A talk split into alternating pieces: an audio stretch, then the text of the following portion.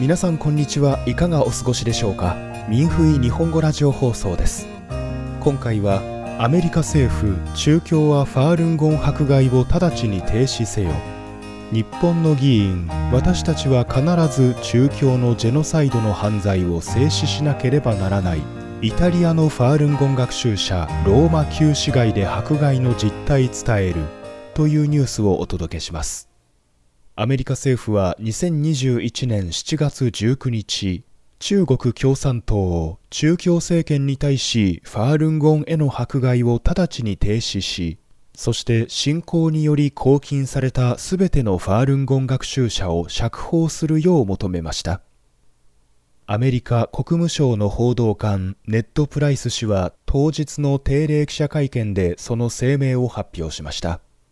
1999年7月20日、中共はファールンゴンを迫害し始めました。プライス氏は声明の中で、明日は中共がファールンゴンと数百万人の学習者、提唱者と人権を守る者を迫害し始めて22年目となる。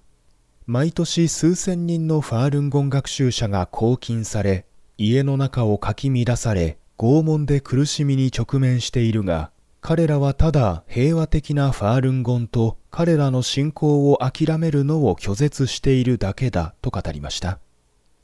プライス氏は直ちに学習者に対する迫害を停止し、信仰のために拘禁された人々を釈放するよう中共に促したと述べています。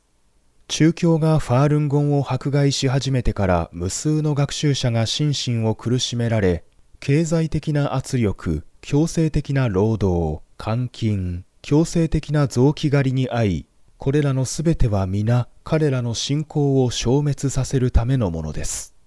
すでに数千人の学習者が迫害されて亡くなったことが実証されており、さらには中共による生体臓器狩りで亡くなった学習者の正確な数は明らかになっていません。中共による迫害は国際社会で多くの関心を引き起こしています。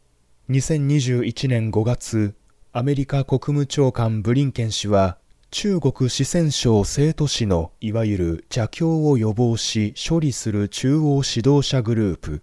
つまり610弁公室の元事務室主任であるヨキを制裁すると宣言し、ヨキと彼の直系親族がアメリカに入る資格はないと発表しました。理由は彼がひどく人権を侵害し、恣意的にファールンゴン学習者を拘禁したからです。予期はアメリカが公然と制裁を加えた一人目の610事務室主任となります。これは中共が1999年にファールンゴンを迫害して以来、アメリカ政府が初めてファールンゴン迫害の問題のために単独で指名して中共の管理に制裁を加えたことになります。2020年には中国福建省のある警官もファールンゴン学習者を弾圧したため同じ処罰を受けました7月27日 SMG 地方議員ネットワーク中国における臓器移植を考える全国地方議員の会の総会が東京衆議院議員会館で開催された。多くの議員が出席し、中国共産党の生体臓器狩り問題に焦点を合わせ、中国共産党のファールンゴン学習者に対する残酷な迫害を制止することを推進しますと国会に申請書を提出する旨を示した。中国における臓器移植を考える全国地方議員の会は2018年に設立され、この3年来、国会議員1人と地方議員116人がこの組織を支援してきた。今回また一冊の新書、中国臓器移植の真実が出版され、中国共産党の生体臓器狩りとジェノサイドの実態を公開した。多くの参議院と衆議院議員及び地方議員が中国における臓器移植を考える全国地方議員の会で演説を行い、中国共産党の生体臓器狩りの残酷な犯罪を公開し、証人のフ・イトさんは会議の参加者にファールンゴンを修練している母親があった迫害を公表し、国際社会への救助を呼びかけた。またフさんは6月2日に母は大連の家で連行されていたのですが、私は6月5日にやっとインターネットで知ったのです。現在、母は大連の陽華拘置所に不当に拘禁されており、家族の面会も弁護士を雇うことも許されていません。今も拘禁されています。と語った。しかし中国共産党当局は、海外で母親を援助していることを知ると、今度はフさんの父親の職場に行き、フさんに救助活動を停止するよう脅迫した。そして公開した文章のすべてを削除するように要求し、さもなければ父親の公職は剥奪すると脅かされたという。フさんは国際社会からの救助を望んでいます、と話した。議員が次から次へと発言し、中国共産党の生体臓器狩りの人道に対する罪について討論した。多くの人々に真相を伝えなければならないこと、そして中国共産党のファールンゴン学習者に対する長期的にわたる狂気じみた迫害を明らかにした。大和市議会議員の中村和夫氏は、我々にはとても信じられない事実です。再度直接証人である本人から迫害された事実を聞いて、私は正直とても驚きました。そして私たちは真実を知ることができました。見て見ぬふりをしてはならず、私は努力して真実を伝え、もっと多くの人にこの迫害の実態を伝えていきたいと思います。と述べた。今回の会議では、中国共産党のファールンゴン学習者に対する生体臓器狩りが系統的な迫害であるという証拠に焦点を当て、証拠の資料として中国臓器移植の真実という本が提供された。参議院議員の和田正宗氏は、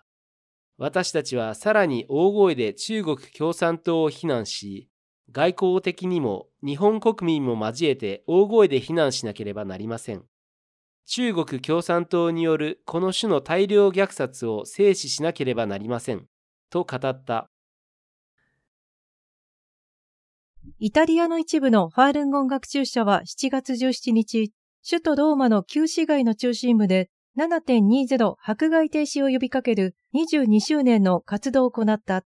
活動では真善人を修練する学習者に対する迫害を直ちに停止するよう人々に呼びかけた。夕方、美しい連行音楽がローマ街道に響き渡っていた。北はベネチアンスクエア、南はコロッセオがあり、夕日に映る赤レンガと洞窟の岩には古代ローマの栄光が今も残っている。活動当日、通りがかった観光客と現地の人々が立ち止まってファールンゴンの穏やかな広報の実演を見ていた。そして中共の残酷な迫害事実に対して驚愕を表した。ある年配のローマ人はチラシをもらった後、どうすればファールンゴンを学べるかを尋ねた。時には若い人が立ち止まって広報の実演を見たり、その場で一緒に連行を学ぶ人もいた。ブラジルから来た二人の若者が立ち止まって状況を尋ね、中国での迫害事実を理解した後、とても辛いと感じ、そして私が何をすれば、この迫害を止めることを助けることができますか？と尋ねた。学習者は彼らに次のように進めた。周りの友達や身内の人に事実を教えてあげてほしいです。またインターネットを利用して請願書に署名することもできます。彼らはウイグルの収容所のことについて知っているといい、今日はファールン語に対する迫害の話を聞いてまたさらに中共の邪悪さを理解したと話した。スペインから来た二人の若者は、中国でなぜ迫害が起きているのか原因を知りたいと尋ねた。学習者は次のように説明した。中共は70年余りの統治下の絶え間ない政治運動で8000万もの罪のない生命を殺害し、中国社会の伝統ある道徳を叩き潰しました。目的は伝統文化を破滅させ、中国人に伝統的価値観、及び神を信じる最低ラインを創出させることです。ワールンゴンは90年代に中国で伝えられ、中国社会に対して伝統の復興への積極的な影響をもたらし、誰もが皆、真善人の原則によって良い人になるよう自分に求め、一筋の清流のように社会全体に迅速に広がりました。しかし当時の中共のリーダーであった江沢民は数多くの市民がファールンゴンを学び始めたことに嫉妬し、人々が信仰を持つことを許せませんでした。江沢民はメディア、軍隊、そして警察など各種手段を利用して、ファールンゴンを撲滅させることを目的として、この残酷な迫害を始めたのです。イベントの間多くの通行人が署名して、強制的な中教のファールンゴン学習者、ウイグル人、チベット人、キリスト教徒などの両親の囚人に対する臓器狩りを静止するよう呼びかけた。国連で仕事をしている人権弁護士は署名し、これはとても重要なことだと述べた。中教のファールンゴン学習者に対する大規模な生体臓器狩りの犯罪は2006年に明らかにされて以降、すでに多数の国家と地区は決議案を採択し、法律を制定し、あるいは制定に向けて進めており、この犯罪を厳しく非難し、そして本国の国民が中国へ臓器移植に行くことを阻止した。2014年3月5日、イタリア上院の人権委員会が243号決議案を全員一致で採択した。決議案は中共が直ちにファールンゴン学習者を含む両親の囚人を釈放し、そして中共の生体臓器狩りの犯罪に対して全面的な調査を行うようイタリア政府に求めた。